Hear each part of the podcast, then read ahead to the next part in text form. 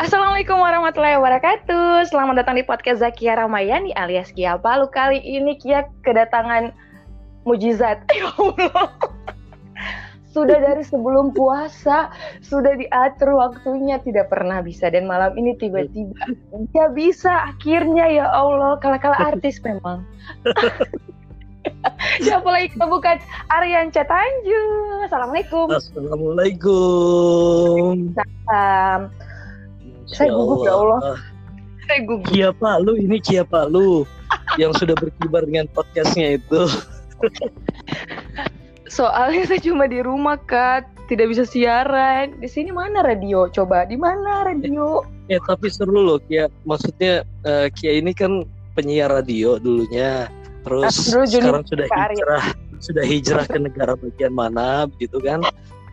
Hmm, Di mana negara bagian mana yang tidak ada radionya. Akhirnya ada aplikasi ini dan Kia meneruskan passionnya sebagai penyiar itu di podcast ini itu eh, itu sesuatu yang bagus loh. Iya, untung juga lagi pandemi Kak. Hmm, iya iya betul karena Di memang saat- ini orang kan lagi produktif macam-macam di rumah saja jadi Ah, di podcast ini menjadi naik daun sekali gitu selama pandemi. Bener. Padahal sebenarnya dari tiga tahun lalu mau buat ini, cuman kan belum pede. Tapi tiba-tiba momennya dapet lagi pandemi, orang-orang juga lagi stay di rumah. Saya gangguin deh. saya ganggu. Dari Salah satunya saya ganggu, kan? Dari tahun tiga tahun yang lalu sudah punya niat untuk bikin podcast. Kak, harusnya saya yang bertanya. Kenapa Kak Arya yang bertanya? Sebenarnya memang naluri seorang ini tidak bisa ya, tidak bisa ya ditahan dipendam. Hari ini saya ingin bertanya. Oke, oke. Saya akan memposisikan diriku sebagai narasumber. Sulit ya kak ya, soalnya bertahun-tahun sudah sering bertanya. Hmm, ya Allah. Ya tapi serius itu dari tiga tahun yang lalu udah punya niat untuk podcast. Belum podcast sih kak, YouTube. Awalnya kan YouTube. Oh YouTube. Tapi kan YouTube eh, eh, dulu YouTube sama Spoon, ada aplikasi Spoon, Spoon Radio itu Hmm. persis sekali siaran pakai lagu segala macam. Terus bisa request-request juga. Cuman kalau podcast ini kan lebih bagusnya dia masuk di Spotify, ada Google Podcast, ada Apple Podcast. Jadi eh, gimana caranya? Lihat lihat di JRI juga kan eh, ngebahas tentang podcast. Di JRI ini eh, penyiar yang kayak Arya banget gitu loh. Kalau saya Oh, dengar di iya. JRI pasti Arya banget. Dari dari dari gaya siaran ya Allah kayak dua orang kok jadi satu. Iya kan? Hmm, jadi gak- malah justru Kia ini jauh lebih eh, jauh lebih eh, maju stepnya dibandingkan saya karena saya baru baru bikin. Tapi Kak Arya udah punya podcast, cuman ya Ya Allah. Terbawa suasana chart. Jadi saya kalau dengerin nah, kalau lagu ini rasanya dengerin chartnya Kak Arya. Ya Allah. Yang ada kita cuman posting-posting ini lagu-lagu dengerin lagu. Tapi tapi keren, cuma Kak Arya yang begitu.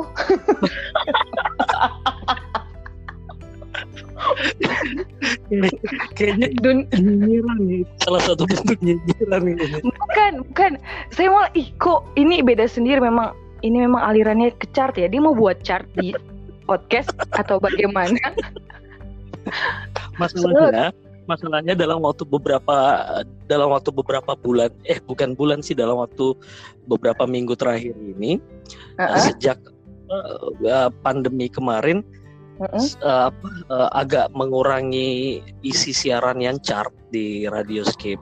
Jadi, Oh, gitu. dilampiaskan di sini.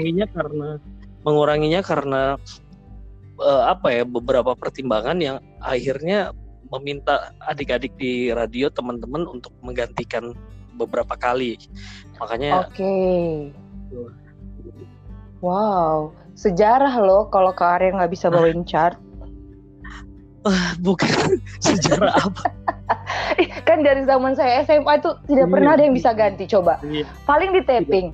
Kalaupun nggak Ya bisa di taping kan? Iya ya kan? namanya juga harus ada regenerasi ya Iya. sekalipun juga sekalipun juga ke Arya sendiri punya cita-cita sampai tua bangka juga sampai suara ini sudah bergetar kayak om kota masih harus tetap siaran di radio.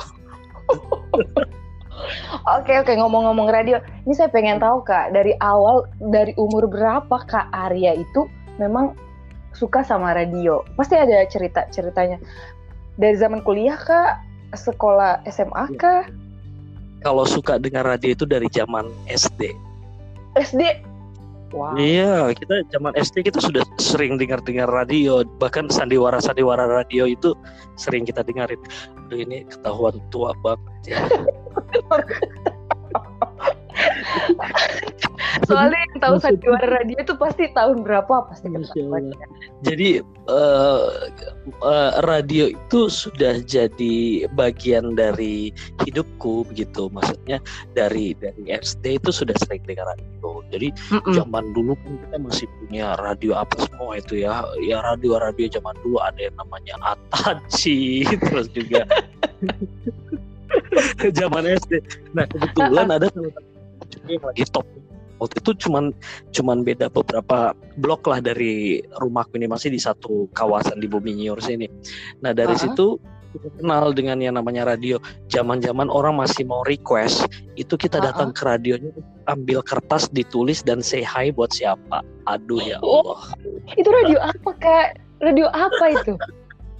Loh, zaman-zaman dulu itu radio semua begitu. Orang mau request itu masih masih selain membuka line telepon orang juga datang ke radio itu untuk yang memang disiapkan kertas-kertas untuk kita tulis nama okay. siapa lagu apa mau sehainya buat siapa itu zaman radio dulu itu seperti itu dulu kak Arya denger masih ingat nama radionya dulu eh, yang SD dulu itu dengar dari SD itu dengar radio Nebula sama Atachi kalau nggak oh, salah. Oke, okay. Nebula memang itu kalau ya. tidak salah itu dekat-dekat rumah dekat-dekat sini lah daerah sini nah okay. itu naik sepeda aja udah nyampe bayangkan oh.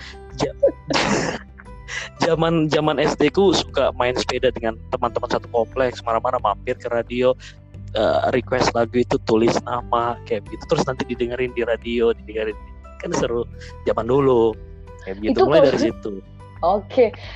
itu itu penasaran ditulis terus jam berapa di oh udah tahu programnya jam berapa pasti iya, ya? sudah tahu programnya. Program apa nanti kita tungguin di jam berapa. Anggap okay. anggap program kalau di FM itu kayak Yamaha Hot Request udah tahu pasti okay. setiap hari jam apa kan. Ya udah datang tulis gitu didengerin hari itu. Wah oh, didengerin disebutkan namanya diputarkan lagunya sampai ke sana. contoh, contoh kayak begini. Ini ada ini ada Kia nih Kia Palu dia mau request lagunya siapa? Anggaplah uh, lagunya Agnes Monica. Dia pengen say hi buat uh, si Mince si Abdul si siapa, siapa katanya Mince? jangan jangan jangan sering-sering pulang larut malam ya dari Kia. Gitu dibacakan sama Kia kayak begitu bangga bangga sekali terus jadi ih bilang ke teman-teman itu tadi saya sih tadi saya request loh Hmm, iya. Dan itu sudah janjian sama teman-teman sekolah. Eh, ayo, ayo dengar ini kita dengar radio. Nanti kita bagus kirim salam di situ. Wah luar biasa SD saya SMP zaman dulu itu masih telepon-telepon umum sih sudah agak naik tingkat. Iya, oh. Ya. telepon umum. Tel eh jangan salah di zamanku juga sudah ada telepon umum jadi okay. kita tidak terlalu beda jauh lah zamannya, cuman beda berapa masih di satu generasi lah kitanya. Oh, Jangan oh, iya, iya. ya. Yang kalau telepon umum kalau bunyinya udah ada alarm titit itu udah yeah. mau mati nggak bisa kirim salam. Kia Kia ketemu zaman yang mana masih pakai koin atau sudah pakai kartu? Pakai koin dong kak. Oh, yang pakai koin. Kalau Karena setelah itu kan kita lebih modern lagi habis itu Kia dari dari apa telepon umum. koin terus kartu kan kartu yang Kalo... isi berapa gitu. Saya nggak karena saya masih anak sekolah nggak punya uang beli kartu. Oh, beli koin. Oh. atau wartel kan. Habis telepon umum punya wartel. Kita ngantri di wartel cuma telepon radio. Betul kan. betul betul tapi terus Kia tahu tidak zaman dulu Kia tahu tidak di zaman dulu itu ada ada apa uh, telepon umum yang kita sudah menggunakan kartu Kalau di Palu saya tidak tahu sih. Rata-rata kan koin. Ya Allah, Kia. Emang ada ya? Eh, dirimu hidup di zaman kapan sebenarnya?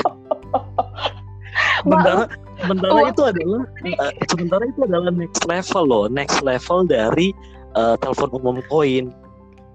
Uangku tidak sebanyak itu. Uang jajanku cuma uang koin, Kak. Ya Allah. Sudah lah ya, tapi intinya kita masih di satu zaman lah. Iya, iya, iya.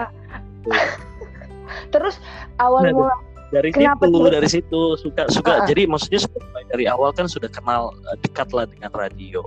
Ah, ah. Terus awal terjunnya eh, punya keinginan untuk jadi penyiar radio itu zaman-zaman pas lagi masih SMA pas waktu pas karya itu lagi di eh, sekolahnya kan waktu lulus SMP kan eh, karya ini hijrah Ah, ah. ke, eh, kebiasaan di keluarga kan kalau sudah lulus SMP tuh di, dibukakan kesempatan yuk eh, kamu mau ngambil sekolah di mana Eh, keluarlah dari kota Palu untuk ber apa berpetualang ke kota orang lain gitu untuk menimba ilmu di luar kota. Oke. Nah nanti lulus SMP dulu eh, ambil SMA-nya di Malang.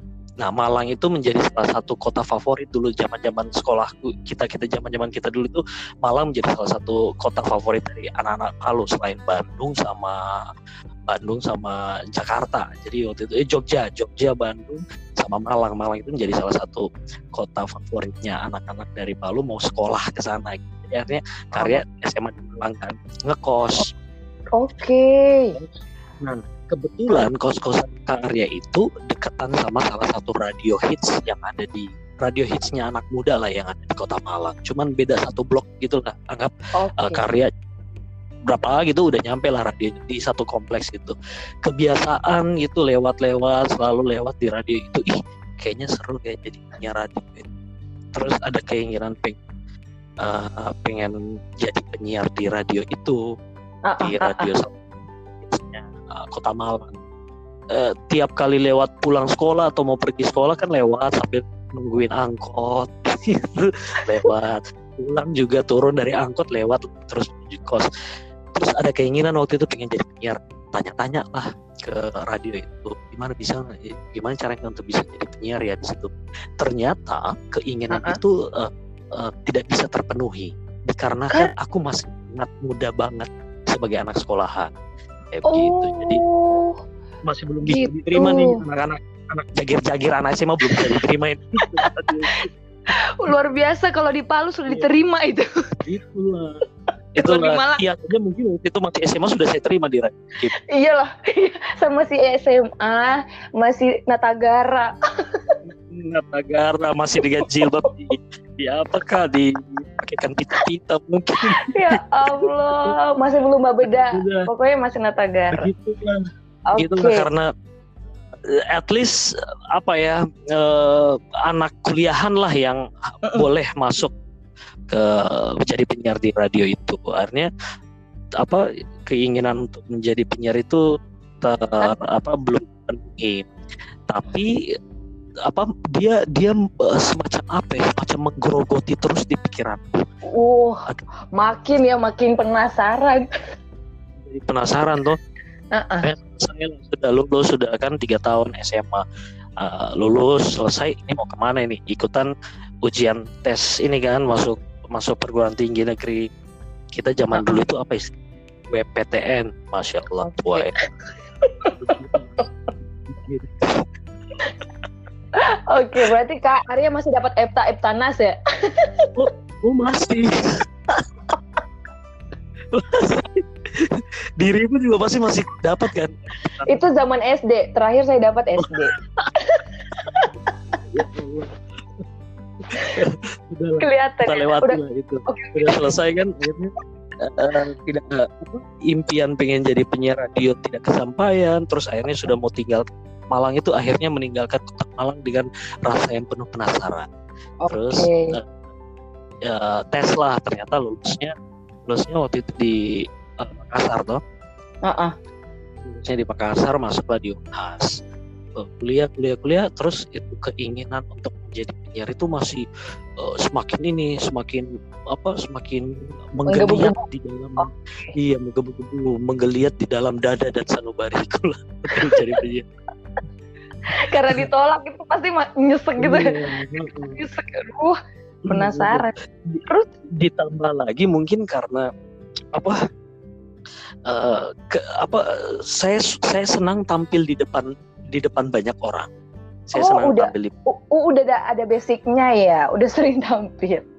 Sering dari dari SD itu memang sudah sering tampil di depan banyak orang dari SD terus SMP di Palu juga masih sudah sudah ikut ekstrakurikuler terus mewakili Spensa lah di zamannya saat itu untuk lomba-lomba pasti saya ikutin. Saya saya yang saya yang wakili SMP sekolahku waktu itu. Nah, lomba apa? Lomba apa sih kak? Nyanyi? Baca puisi. Oh iya itu masih zaman hits banget sih lomba baca eh, puisi. pokoknya selalu juara nangis ya orang-orang sampai nangis itu udah pokoknya tidak setiap kali diriku tampil tidak pernah tidak juara. Asik. Wih, luar biasa. Selalu selalu mengharumkan mas sekolahku. Waduh. SMA, okay. SMA pun juga SMA pun juga uh, semakin jadi juga apa tam, banci tampilnya di depan banyak orang semakin jadi. Karena akhirnya teater kan. Oke okay. oh teater uh, ekstrakurikuler itu dulu di Malang di sekolahku itu ikut teater dan ya semakin jadilah punya tempat untuk tampil tampil terus tampil terus nah okay. itu juga yang mendorong saya untuk uh, pengen jadi penyiar radio terus juga pengen jadi MC untuk karena okay. pada saat itu sudah tahu saya sudah tahu bahwa orang-orang yang tampil-tampil di event-event itu itu rata-rata uh -uh. rata-rata mereka-mereka yang memang jadi radio kayak gitu Iya sih pasti basicnya penyiar radio ya.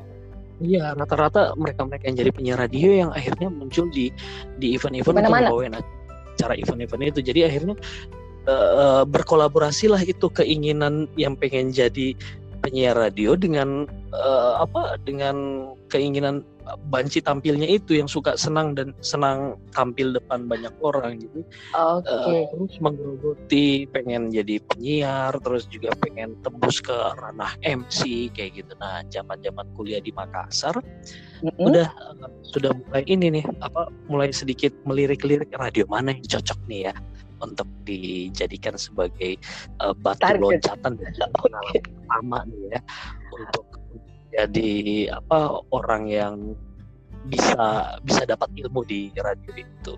Oke. Okay. Gitu. Jadi awalnya 2003 akhir kalau nggak salah 2003 akhir akhirnya karya itu coba tes ikut uh, masukin lamaran ke salah satu radio di uh, Makassar namanya Radio Sonata itu termasuk radio anak muda tapi segmennya dia lebih ke uh, dewasa ke atas Oh, tapi okay. penyiar penyiarnya tapi penyiar penyiar anak muda semua anak-anak kuliah semua anak-anak kuliah okay. semua kata FM waktu itu akhirnya saya saya coba masuk masuk situ eh tembus gitu 2003 akhir gitulah okay.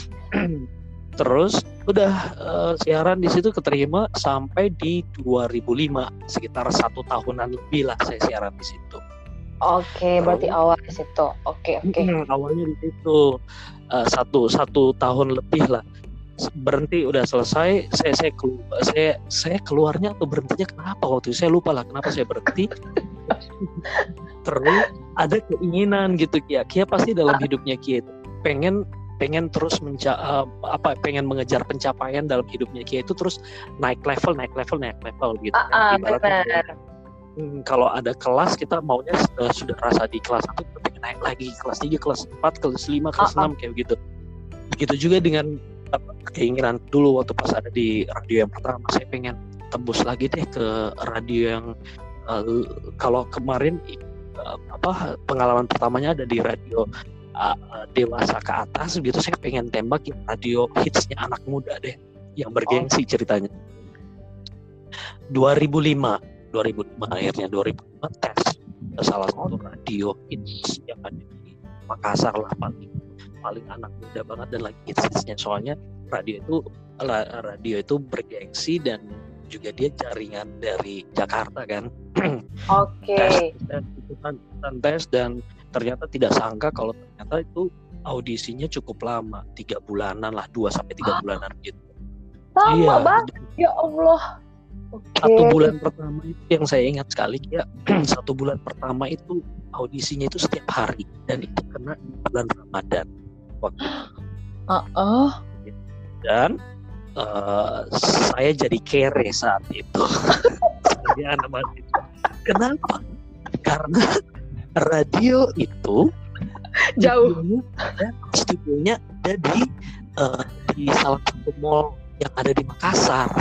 Oke. Dan itu bulan puasa dari siang sampai buka puasa. Jadi kita otomatis mau buka puasanya di mall. Keluarlah uang terus setiap hari. Kerelah mahasiswa yang perantau ini. Ya Allah, pengorbanan itu pengorbanan. pengorbanannya sudah. Luar Dan itu biasa. itu satu bulan pertama itu full itu setiap hari. Eh ternyata berlanjut lagi maksudnya eh, apa tahapan penyeleksiannya berlanjut di bulan kedua akhirnya masuk lagi bulan ketiga. Jadi dari ratusan pelamar pelan-pelan Oh. itu di ya, di ratusan tinggal puluhan tinggal berapa tinggal akhirnya di bulan terakhir bulan ketiganya itu sekitar berapa ya sekitar mungkin ada 50-an orang gitu. Akhirnya di bulan ketiga itu dari ratusan pelamar sudah selesai diumumkan lah ada sekitar 7 atau 8 miliar. Ditambah ada dan juga ada OPT sekitar 3 atau 4 orang tapi penyiarnya waktu itu akhirnya yang lolos cuma sekitar 7 atau 7 deh kayaknya 7 orang salah satunya ke area di sini Wow. radio dan ya. iya. dengan, dengan apa audisi yang cukup panjang Bener-bener. dan ada ke, rasa kepuasan akhirnya uh, Kak Arya bisa sampai ke masuk tembus lolos dan diterima di salah satu radio bergengsi anak muda lagi hits di Makassar saat itu Radio Prambors Makassar jadi Wih, Radio Prambos wajar ya, tiga bulan. iya. tapi keren hasilnya dari audisi karena keluar duit terus akan buka puasa terus di Allah. Tapi kakaknya beruntung dari, dari yang lain, yang lain gak kembali modal. yang lain apalagi kita kan mahasiswa itu mahasiswa perantau lagi kan perantau bener-bener. yang masih berdasarkan eh, kiriman-kiriman Kiriman. dari ortu di Nah, bagaimana caranya nih mau tidak mau ya juga buka puasa tetaplah di di mall karena bulan pertama itu pokoknya full satu bulan itu kita audisi eh, apa trainingnya itu ya di situ karena Radio Prambors Makassar waktu itu studionya memang sampai sekarang pun juga masih di Mall Ratu Indah kan Oke. Oh, mereka itu satu bulan itu ternyata di training juga ya. Seleksinya tahapannya training gitu loh. Iya, sambil jadi sambil eh, sambil eh, seleksi sambil langsung di training. Jadi trainingnya itu sebagai salah satu salah satu bagian dari eh, pengeliminasian kayak gitu. Oh, Jadi tapi bagus sih. Walaupun orang yang mungkin yang nggak masuk, mereka kan dapat ilmu Iya. kan dari Mereka, sana. at least at least mereka udah dapat beberapa ilmu gitu loh. karena ada beberapa teknik yang sudah di, di bulan pertama Iya. itu sudah ada pemberian teknik-teknik siaran Oke. dan setelah dievaluasi evaluasi adalah eliminasi setelah el- evaluasi adalah eliminasi seperti zaman-zaman pencarian bakat nyanyi begitulah kan kalau kalau di Indonesia mungkin kayak AVI Indonesian Idol kan mereka se- sepanjang itu pasti ada ada latihan-latihan terus tapi ada juga yang langsung dieliminasi eliminasi kayak Oke gitulah oke. Dan itu pasti karya pasti uh, waktu pertama kali siaran di radio Prambors ada perbedaan gak sih dari radio sebelumnya? Sangat ya. Oh eh, banget banget banget karena kan karakternya di radio sebelumnya karya itu dia eh, apa dewasa eh, menengah ke atas mm-mm. gitu kan dewasa gitu sementara kalau di Prambors itu anak muda banget dan juga eh, nge, nge- apa ya gitu anak muda gaya anak muda sekali kayak gitu Skip banget deh. terus agak kesulitan apa Warnanya skip banget gitu kan. Iya, iya, iya, kurang Kan? lebih seperti itulah. Jadi. Terus memang kan di di sana di Prambors Makassar karya itu dua tahun sekitar tahun 2005 sampai 2007 Oh, akhir Oke. sebelum akhirnya pindah balik-balik. Nah di awal-awal itu karya waktu pas lolos sudah dapat siaran jadwal siaran lolos itu masih sering sering dicambuk-cambukin sama program direkturnya karya waktu pas di Prambors Makassar karena eh, dimarahin, ditegur karena warnanya Kak Arya waktu itu masih kebawa sama warna radio Ya sebelumnya. bener ini ini yang paling sulit gitu. sih. Kalau kita berada di Mm-mm. karir di radio itu pasti susah banget tuh ngubah jargonnya saja susah kan. Mm-mm. betul terus dari situ uh, mulai dari tempo oh. ngomong juga sangat berbeda yang radio sebelumnya kita agak agak seperti yang sekarang karya mungkin agak ngomong sekarang ini temponya agak pelan gitu ya kan. Kalau kita di di radio anak mudanya tuh agak harus cepat lagi gitu ngomongnya speednya. Terus juga pemilihan redaksi kata-kata yang awalnya agak baku terus sekarang akhirnya ketemunya ke radio yang anak muda yang harus tidak baku seperti itu oh. yang lebih ngegaul lah ceritanya jadi ya satu dua bulan tiga bulan pertama uh, siaran di sana masih masih sering dimarahin dan juga dicambuk-cambukin lah sama program director ini kenapa kedengaran tua sekali masih seperti radio sebelumnya belum ya gitulah oke okay. Jadi apa yang apa yang Kia rasakan di marah-marahin sama program direkturmu di Skip FM itu saya udah pernah rasain. Oh ternyata ya, balas dendam kayaknya ya. Tidak mau dibilang balas dendam juga enggak sih ya kan. Cuman itu banget. Ya itu tadi memang kalau karet itu ya sesuai dengan kapasitas kan yes, iya memang iya. uh, harus harus bisa kita sebagai program director kita harus bisa melihat bagaimana kualitas penyiar. Benar benar. Jadi apa yang apa yang saya lakukan sama Kia dulu sih uh, itu sangat wajar-wajar saja. Tapi itu demi kebaikan kita tidak akan berubah kan? Betul. Kalau nggak dicapu nggak Betul berubah. demi kebaikan. Oh. Iya kayak begitu. Akhirnya udah selesai kan di Makassar sekitar dua tahun kan sampai 2000 2007 kan waktu itu di Radio Prambors itu akhirnya hijrah memutuskan untuk pindah lah balik ke kampung halaman di kota Palu karena sudah selesai juga tugasku maksudnya menimba ilmunya udah selesai terus balik ke Palu pengen ya itu tadi pengen meramaikan uh, apa meramaikan uh, suasana di Palu juga lah. Khususnya juga dunia broadcast. Karena udah datanglah ke Palu mm -hmm uh, masih masih belum punya kerjaan apa apa okay. kan sambil sambil dengerin dengerin radio yang ada di kota Palu ya semua lah saya dengerin. Ya Nebula saya dengerin. Terus masih ada yang namanya BSFM yeah, terus juga radio apa semua yang ada semualah radio-radio. Sambil saya uh, nyari-nyari referensi kan sama beberapa teman yang saya kenal di Palu. Karena saya belum tahu situasi Palu waktu itu pas balik kan sudah tinggalkan Palu dari tahun berapa sampai akhirnya baru balik tahun 2007 kan. Terus ada ada uh, dikasih tahu ada tuh yang namanya radio skip. Dia baru baru apa? Baru mengudara tahun 2007 April.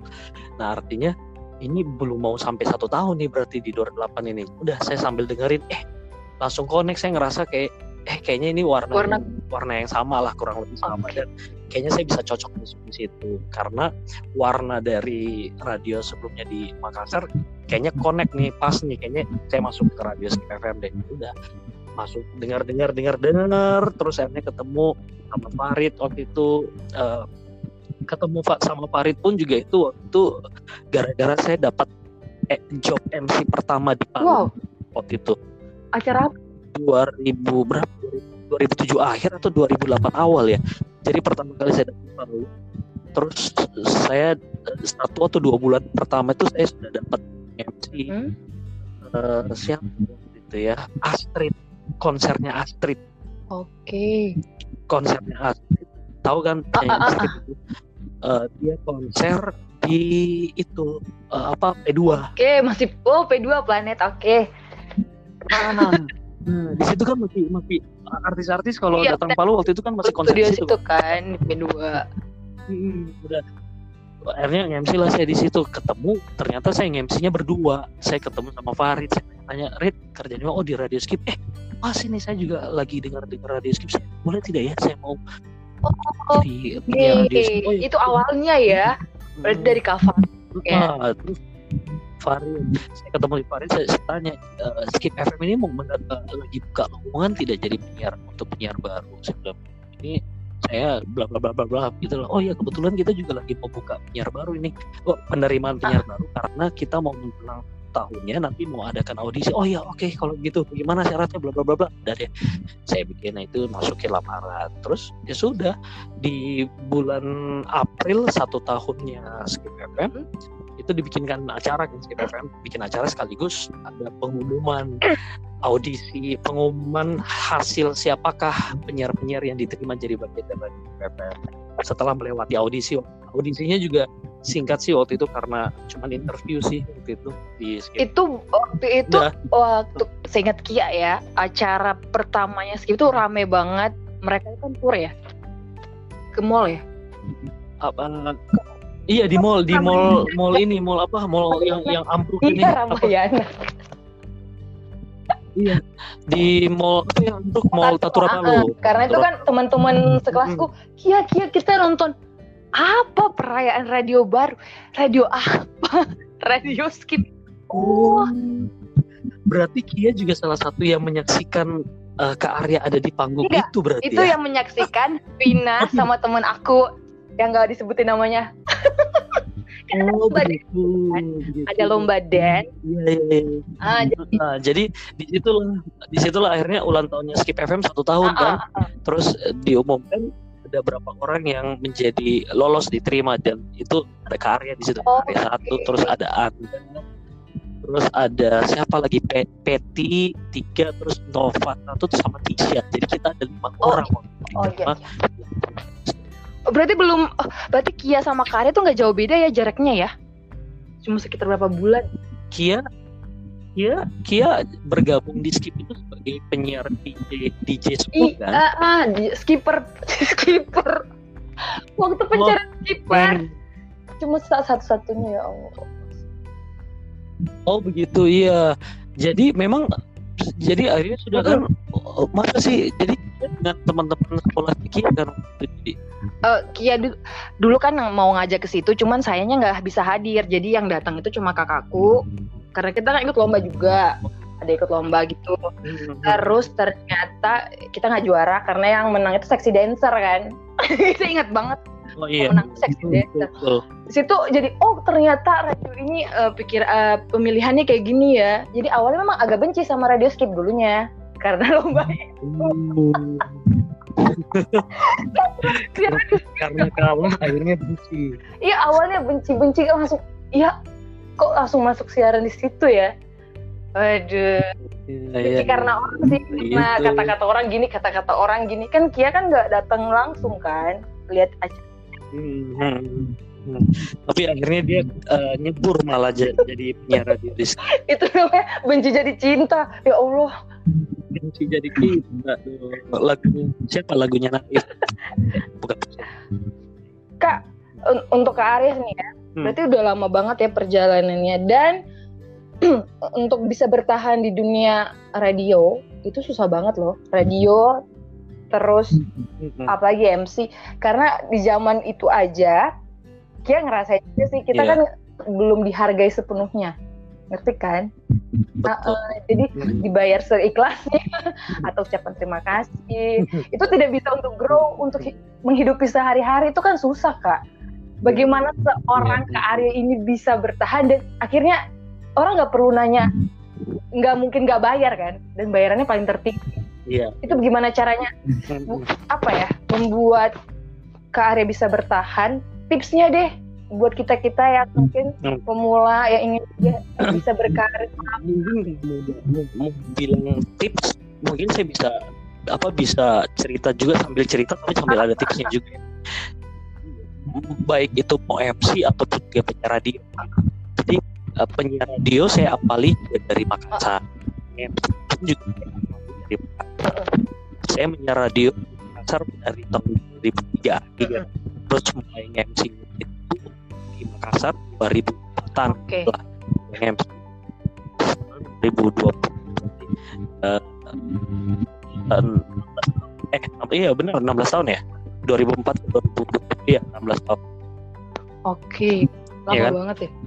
16 tahun. Eh, penyiar radio juga berarti sudah 16 tahun dari 2003 nah ini yang menjadi pengalaman yang tidak bisa terlupakan juga itu seperti yang dibilang Kia tadi eh, kadang profesi ini kan masih dianggap dipandang sebelah mata.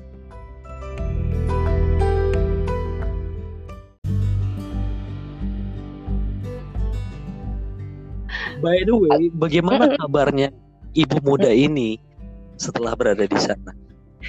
ibu muda ini tidak bisa ngapa-ngapain aktivitasmu ngapain? Sih Kia apa ngurusin anak suami dan masak mencuci ke pasar gitu ya? Yeps. Ap, itu gimana ya? Sampai teman-temanku bilang Kia kau begitu? Hidupmu seperti itu? Iya seperti ibu rumah tangga biasanya. Yang bangun pagi Tidak ya gitu. Karena itu menjadi bagian dari perjalanan hidupmu dan eh, saya pribadi saya sangat menghargai sekali loh ada eh, para apa cewek-cewek di luar sana yang awalnya mereka sangat sibuk sekali dan sangat sangat benar.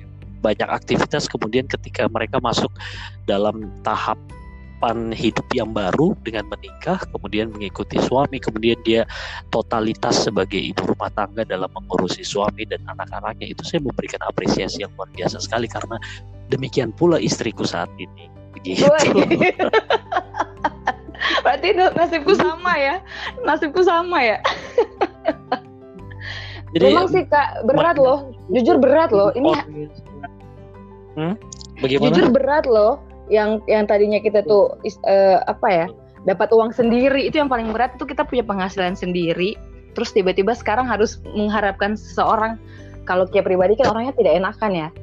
Yang dulunya memang Iya, dari iya. dari SMA kan si- siaran di skip udah dari SMA kelas Iya. 2 Itu memang Udah punya uang. Eh, udah punya penghasilan sendiri dan sekarang harus meminta itu ego sih. Egoku tinggi Hmm. banget. Makanya walaupun di rumah tetap jualan atau apa yang penting bisa menghasilkan uang juga. Tapi memang ribet sih kak. Dulu di sini sebenarnya sini ada radio ada. Hmm. tapi? Sempat sempat siaran. Kia waktu Oh. ke sini eh, Kia waktu ke sini itu udah mungkin apa ya bertepatan juga ada radio daerah di sini RPD radio pemerintah iya. daerah. Ah, ah. kebetulan kan baru dibuat kominfo jadi udah ada radionya baru-baru banget satu minggu nyala pemancarnya Kia datang. Ya bagus dong. Terus kenapa berhenti terus eh, saat di sana sama sekali nggak ada yang tahu siaran kak. Oh ya M- jadi Kia jadi jadi Kia Iya. jadi gurunya. Ya Allah, itu ngajarin orang kak dari awal. Ya Allah, itu Kia ngajarin siaran. Terus mereka tanya iklan, produksi iklan. Yang memang dulu Kia itu bukan bagian itu, cuman karena memang di Nebula sempat juga bantu-bantu produksi iklan segala macem. Jadi pemula ya ah, tahu, tapi bedanya kan di sini pemerintah. Sistemnya kan Hmm. eh, Iya. kalau pemerintah ya masuk pagi, ngapel dulu, pulang Iya. sore nggak apel, dan itu beda banget dengan duniaku yang dulu. iya Jadi setelah satu bulan dan tiba-tiba juga dapat eh, ternyata tes hamil, langsung mikir, aduh kalau kayak gini masuk pagi terus pulang sore, makin lama makin kalau hamil gede terus nanti lahiran tuh kan Kia sendiri nggak ada keluarga di sini. Maksudnya keluarga Kia pribadi kan nggak ada, nggak ada temen sama sekali. Aduh nanti nggak yang ngurusin anak siapa ya? Masa dititipin? ya udah mulai dari situ Hmm. udah langsung mundurkan diri off, nggak siaran sampai Hmm. sekarang. Keren keren keren sekali keren sekali. Jadi kalau saya pribadi sih saya memberikan apresiasi yang sangat tinggi sekali buat para wanita-wanita di luar sana yang awalnya adalah cewek-cewek yang super sibuk dan sudah berpenghasilan dan juga punya schedule yang padat lah nongki atau kerja atau apa terus akhirnya eh, merubah mindsetnya dan juga bertanggung jawab dengan diri dan kehidupan barunya mengurusi suami dan anak-anak itu saya memberikan apresiasi luar biasa.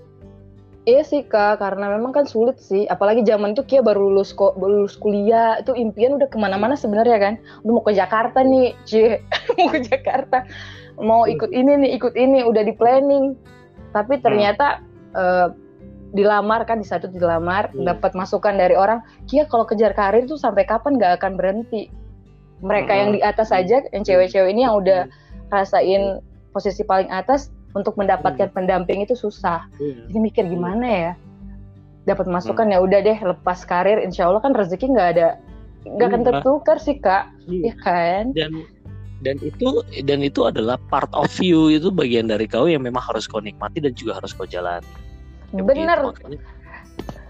Dan akhirnya aku menemukan cara lain menyalurkan Nah, itu dan akhirnya eh, mereka-mereka yang mereka-mereka yang penuh dengan keikhlasan dan juga memberanikan diri mengambil resiko dan keluar dari zona nyamannya zaman eh, zaman apa zona nyamannya di dulu itu akhirnya perlahan-lahan bisa menemukan ini kan menemukan apa menemukan keseruan tersendiri dalam kehidupan barunya itu. Iya sih, iya benar-benar. Kayak ada tantangan uh, baru sih kak, ada tantangan baru di Tuh. agak bagaimana ya Jadi ya kalau di tempat yang sama. Apresiasi dan juga tepuk tangan yang sangat uh, riuh untuk dirimu dan juga cewek-cewek uh, dan wanita di luar sana yang uh, apa yang bisa mengambil keputusan seperti itu. Salah satunya istrinya Kak Arya doang tepuk tangan. Iya, iya. Aku sangat mencintai dia. Wow, yeah. Jujur Kak, hmm.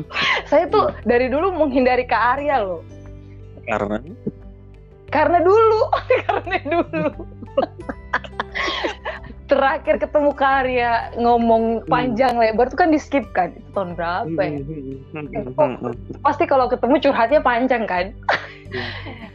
Jadi pas waktu dapat kabar ke Arya, aduh mau nikah bahagia itu dari Geo kan almarhum ya Allah dari. Oh iya iya iya.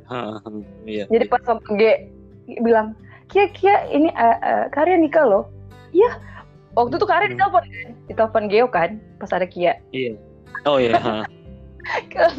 ini Kia mau bicara Kia nggak usah diundang. Itu tuh sebenarnya saya paham dan aduh seneng banget kalau ada kira nikah dan ternyata cewek itu dan yang cewek yang itu wow aku senang sekali. Jujur happy banget.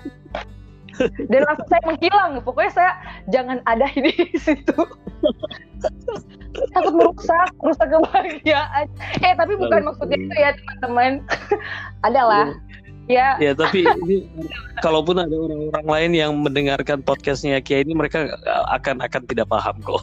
Iya, akan tidak paham juga. Yang penting ya adalah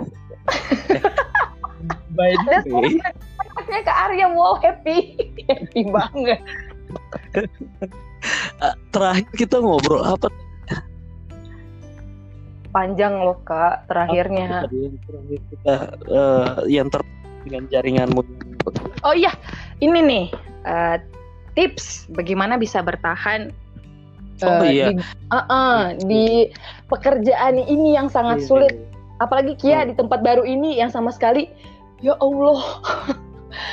Iya. Aduh, gimana ya? Gak maksa. Kalau uh, ngelihatnya apa uh, apa segala uh, sangat sangat percaya termasuk or, salah satu orang yang sangat percaya sekali dengan proses toh. Oke. Okay. Jadi uh, ketika Kia atau siapa pun di luar sana siapa pun yang punya punya impian uh, untuk berada di satu titik sesuai dengan apa yang pengen dia kejar gitu itu tidak akan uh, tidak akan bisa terlepas dari sebuah proses yang akan menempa dia dan juga memberikan pengalaman yang banyak untuk dia bisa menghantarkan dia sampai ke titik itu. Nah, um, kalaupun juga tadi uh, Kia sempat tadi tanya ya bagaimana kok sampai sekarang berarti karya hmm. sudah sekitar 16 sampai 17 tahun ya di dunia radio. di MC sekitar sudah 16 16-an tahun berarti dari tahun 2004 kan MC di Makassar. Ini kenapa sampai bisa bisa bisa bertahan.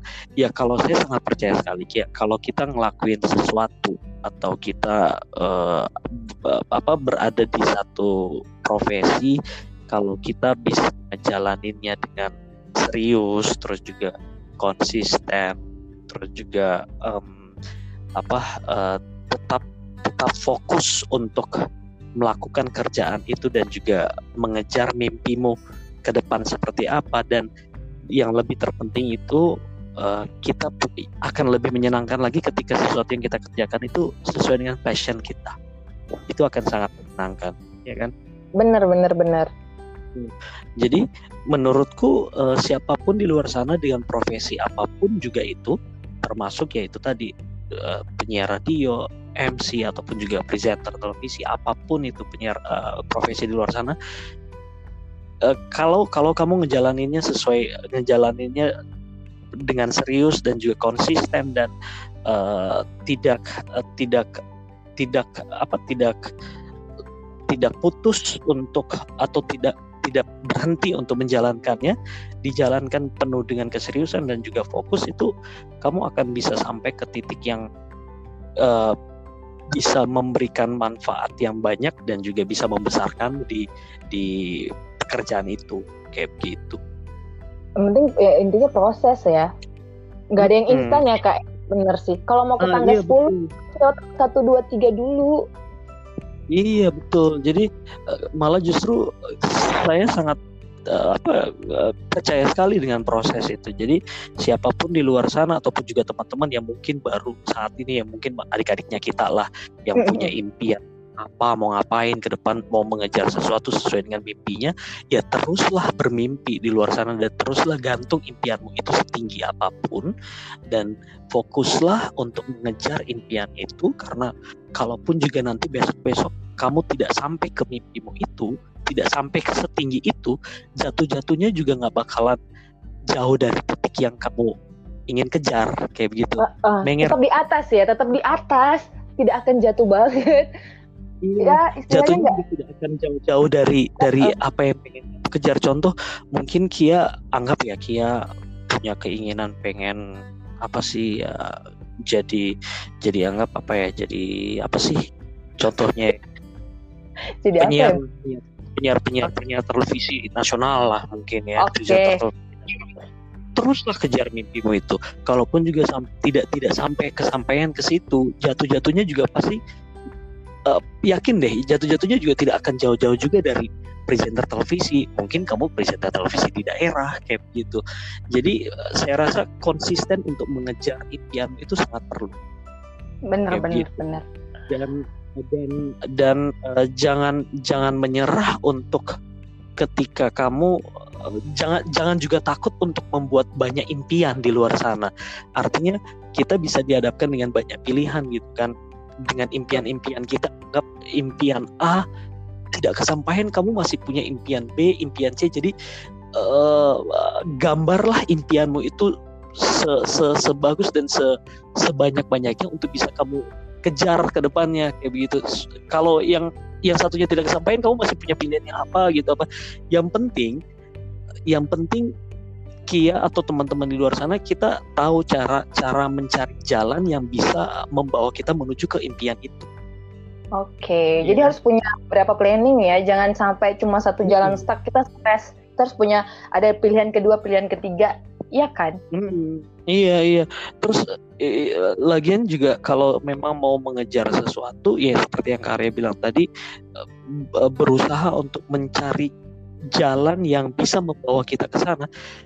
Anggap Kia pengen jadi penyiar, tapi eh, tidak mau mengambil jalan atau cara yang bisa membawa Kia menjadi penyiar. Anggap Kia pengen menjadi penyiar tapi akhirnya Kia Kia perginya eh, ke tukang bengkel kayak begitu. Untuk kan? Itu nggak nyambung. iya kan? Bener bener Makanya memang kalau kita punya impian di luar sana ya fokus untuk mengejarnya tapi sambil mencari dan melihat jalannya? mana mana jalan yang bisa membawa kita untuk menuju ke sana. Paling tidak kalaupun juga tidak sampai ke sana itu bisa menghantarkan kita untuk dekat sampai ke sana. Kayak begitu. bener bener bener sih bener walaupun Kia kuliahnya di teknik karena Kia suka siaran. Iya, jadi jadi Kia jalan-jalannya ke situ akhirnya tetap ke dunia siaran. Yakin saja, yakin saja. Sekalipun memang Kia anggap Kia memang anak teknik terus akhirnya sekarang jatuh jatuh cinta lah dengan yang namanya dunia siaran. Tapi yakin saja segala sesuatu itu tidak ada yang kebetulan. Saya Iya, termasuk orang saya termasuk orang yang tidak percaya dengan yang namanya kebetulan karena segala sesuatunya itu sudah sudah digariskan dan juga sudah sudah ditakdirkan karena saya sangat yakin sekali bahwa di balik sebuah kebetulan ada sebuah takdir yang mengatur kebetulan itu.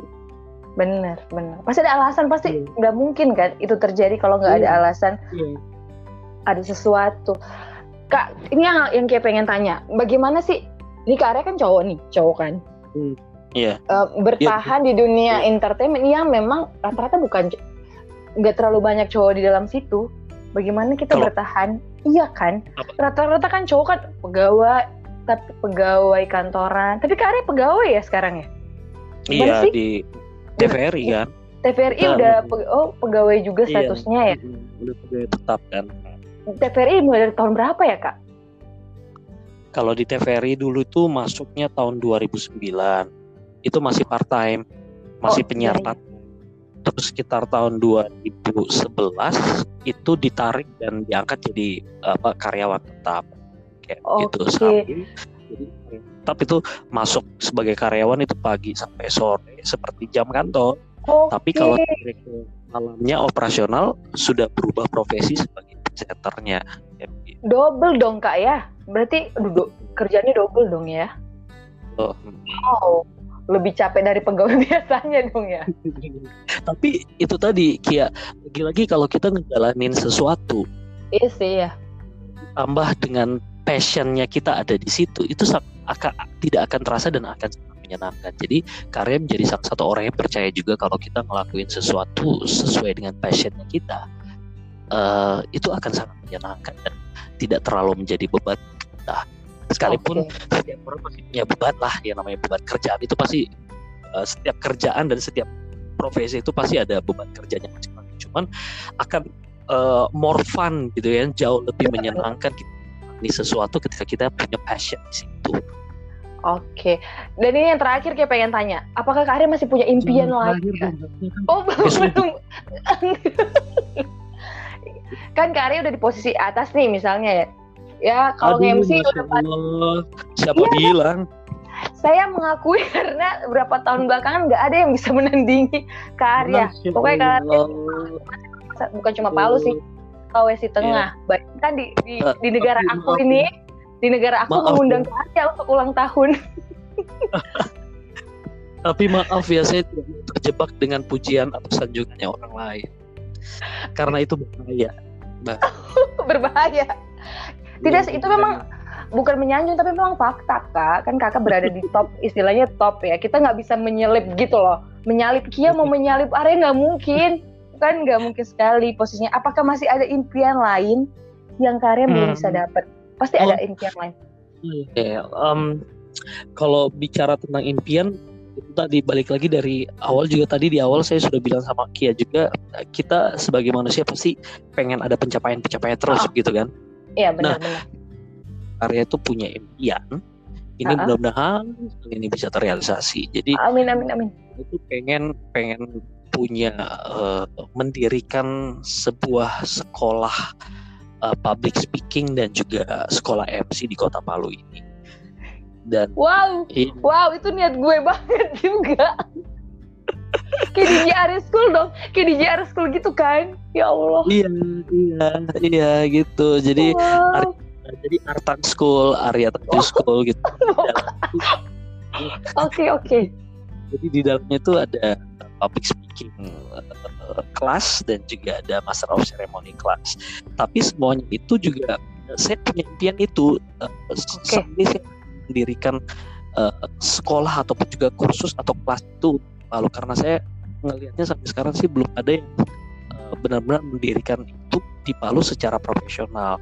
Nah, untuk menuju secara profesional itu Kak Arya harus eh, punya sertifikat dan itu menjadi salah satu eh, targetku sih. Saya ingin punya dapat beberapa sertifikat dengan sekolah kan barang itu dengan Oke. mengantongi sertifikat supaya itu bisa jauh lebih trust gitu ya orang bener bener Mem- bener mem- mem- membuka kelas itu pun juga kita jadi jauh lebih terpercaya dan juga lebih bisa diakui dengan adanya beberapa sertifikat-sertifikat yang kita kantongi.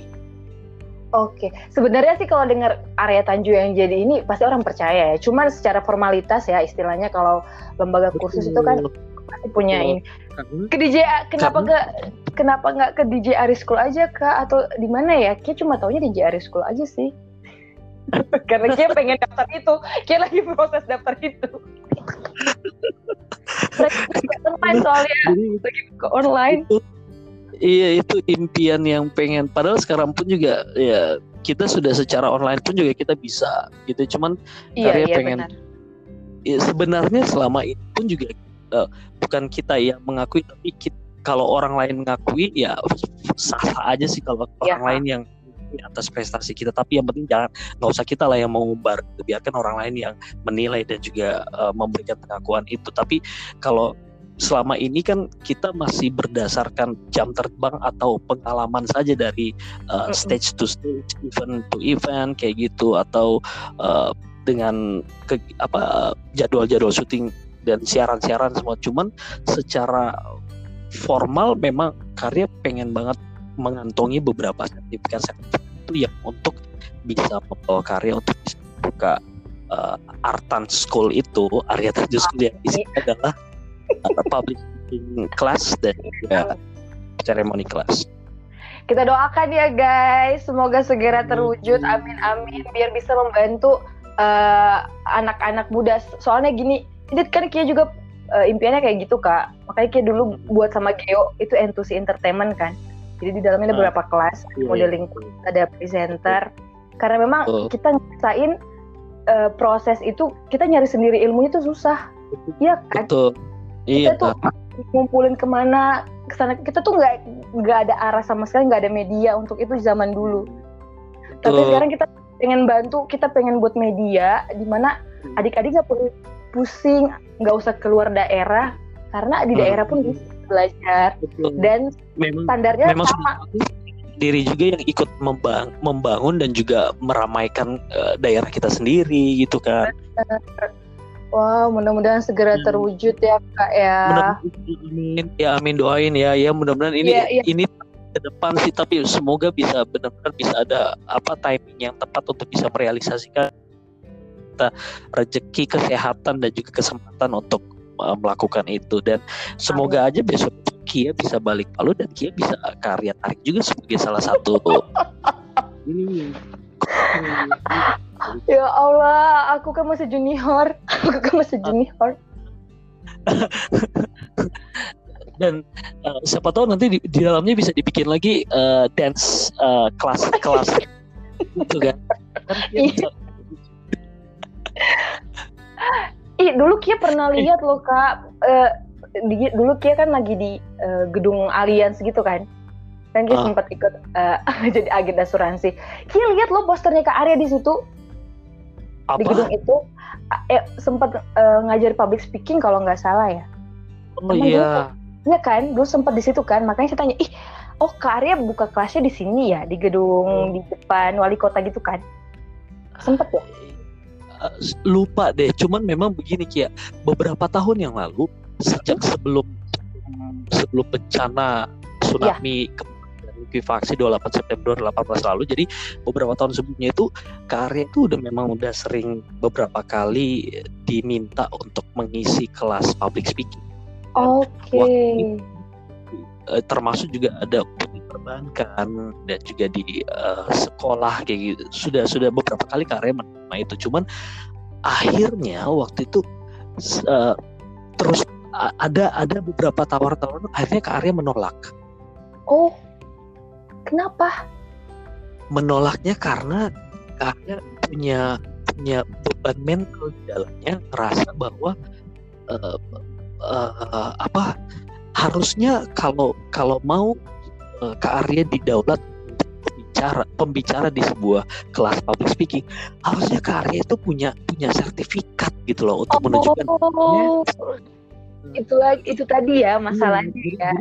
Jadi, jadi ada, ada ketidakpuasan pada diri sendiri dalam hal ini maksudnya uh, ada beban moral dan di di di di, di aduh saya mau ke, saya mau diajakin sebagai pembicara di kelas public speaking asal saya ini saya itu udah punya sertifikat gitu dan saya bisa mempertanggungjawabkan itu di depan banyak orang bahwa yes kamu nggak salah memanggil saya sebagai seorang public speaking.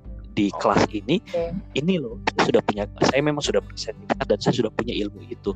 Cuman uh, selama ini kalau kalian lihat kan kita teman-teman ini semuanya juga mungkin beberapa teman di luar sana kita diundang sebagai pembicara di public speaking kelas itu hanya karena kita dilihat punya pengalaman mungkin panggung ke panggung atau sebagai penyiar radio sudah lama nih di broadcast atau sudah lama juga sebagai penyiar televisi hanya berdasarkan bahwa dia punya dia dia bisa dia udah punya pengalaman banyak gitu kan tidak salah sih sebenarnya tidak salah sebenarnya cuman kalau untuk karya pribadi sih akan lebih afdol ketika kita memang sudah punya kan sudah mengantongi sertifikat sebagai seorang public speaker kayak gitu. Oke. Okay.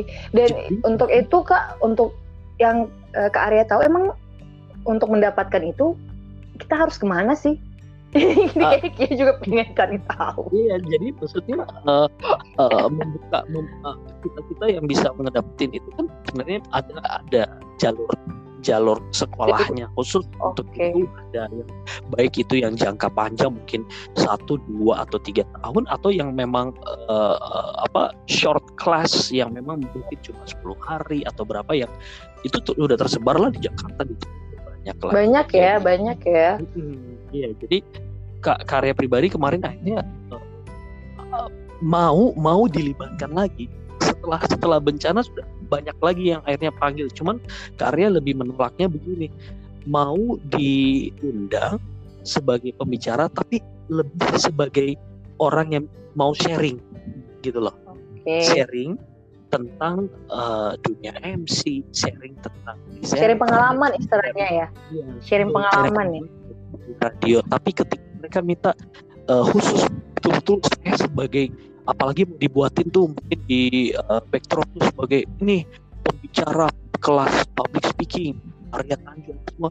Nggak mau sayanya karena ada beban itu sendiri di dalamnya kayak gitu. Kalau dulu-dulu sebelum tahun 2018 2016 2017 beberapa kali saya terima aja waktu itu saya terima. Terus studio ini sebagai pembicara kita sebagai public speakingnya adalah uh, uh, Mas Arya Tanjung bla bla bla. Didaulat sebagai pembicara public speaking kelas gitu loh. Awalnya dulu dilakoni tapi akhirnya lama-lama ngerasa kayaknya ini ada beban tersendiri. Ini harusnya sebagai pertanggung jawabanku kepada audiens dan juga klien harusnya lebih afdol kalau saya pribadi ya Kia ya kalau pribadi kita memang sudah mengantongi ijazah pun- bukan ijazah atau sertifikat lah at least ya yang kita dapatkan dari uh, kelas atau sekolah yang kita kita uh, ikuti kayak gitu. Mudah-mudahan Jadi- tercapai ya kak. Tapi memang agak sulit ya soalnya kan panjang banget nih schedule-nya. Jadi makanya sama, sama adik-adik di Palu ini atau klien-klien lain mereka ketika mereka ngajakin karya ya lebih yang jangan jangan sebutin sebagai uh, pemateri public speaking deh. Mendingan di situ pasang saja sebagai Arya Tanjung penyiar radio atau MC profesional atau presenter televisi yang membuka kelas sharing dengan mereka mereka kayak gitu. Pada di Oke. undang-undang kayak begitu itu kayaknya masih beban banget gitu ya kalau kalau kalau karya pribadi sih nganggapnya kayak gitu tapi tidak salah juga sih buat yang lain-lainnya untuk sekalipun tidak mengantongi tapi sudah memberikan publishing itu tidak tidak salah juga Iya sih. Itu cuma memang eh, apa ya istilahnya prinsipnya lebih Arya. lebih afdol Ini perbedaan prinsip aja sih. Perbedaan iya prinsip dari kan. iya Pokoknya lebih buat lebih tepatnya kayaknya lebih tepatnya Ah. ke keafdolannya gitu loh lebih afdol Ya, ketika kita punya punya sertifikat Bener. Jadi buat teman-teman yang pengen undang Kak Arya, ini clue-nya ya. clue-nya sharing, iya Sharing. gitu. bukan sebagai Iya, nggak usah dulu nggak usah dulu sebutin sebagai sebagai pem- pemateri public pemateri. deh, eh. jangan sebagai tamu yang akan sharing pengalaman eh, punya radio ya, atau atau center televisi ya lah nantilah Oke. kalau sebenarnya besok besok udah udah mengantongi banyak sertifikat boleh lah udah bisa pasang bisa pasang. Nanti kalau podcast berikutnya udah dapet sertifikat, Kia ini lagi ya ngajakin podcast. bila perlu nanti Kak Ari justru ngundang Kia untuk jadi narasumber ya Allah, ya Allah, ya Allah, astaga, terguncang hati aku. Iya, iya, iya, iya, iya, iya. Kia, eh Kak, Anakmu Kak, sudah Kia mau kasih- ya? udah. Kia mau tanya, kalau disuruh milih radio atau TV, pilih yang mana? radio atau televisi radio atau televisi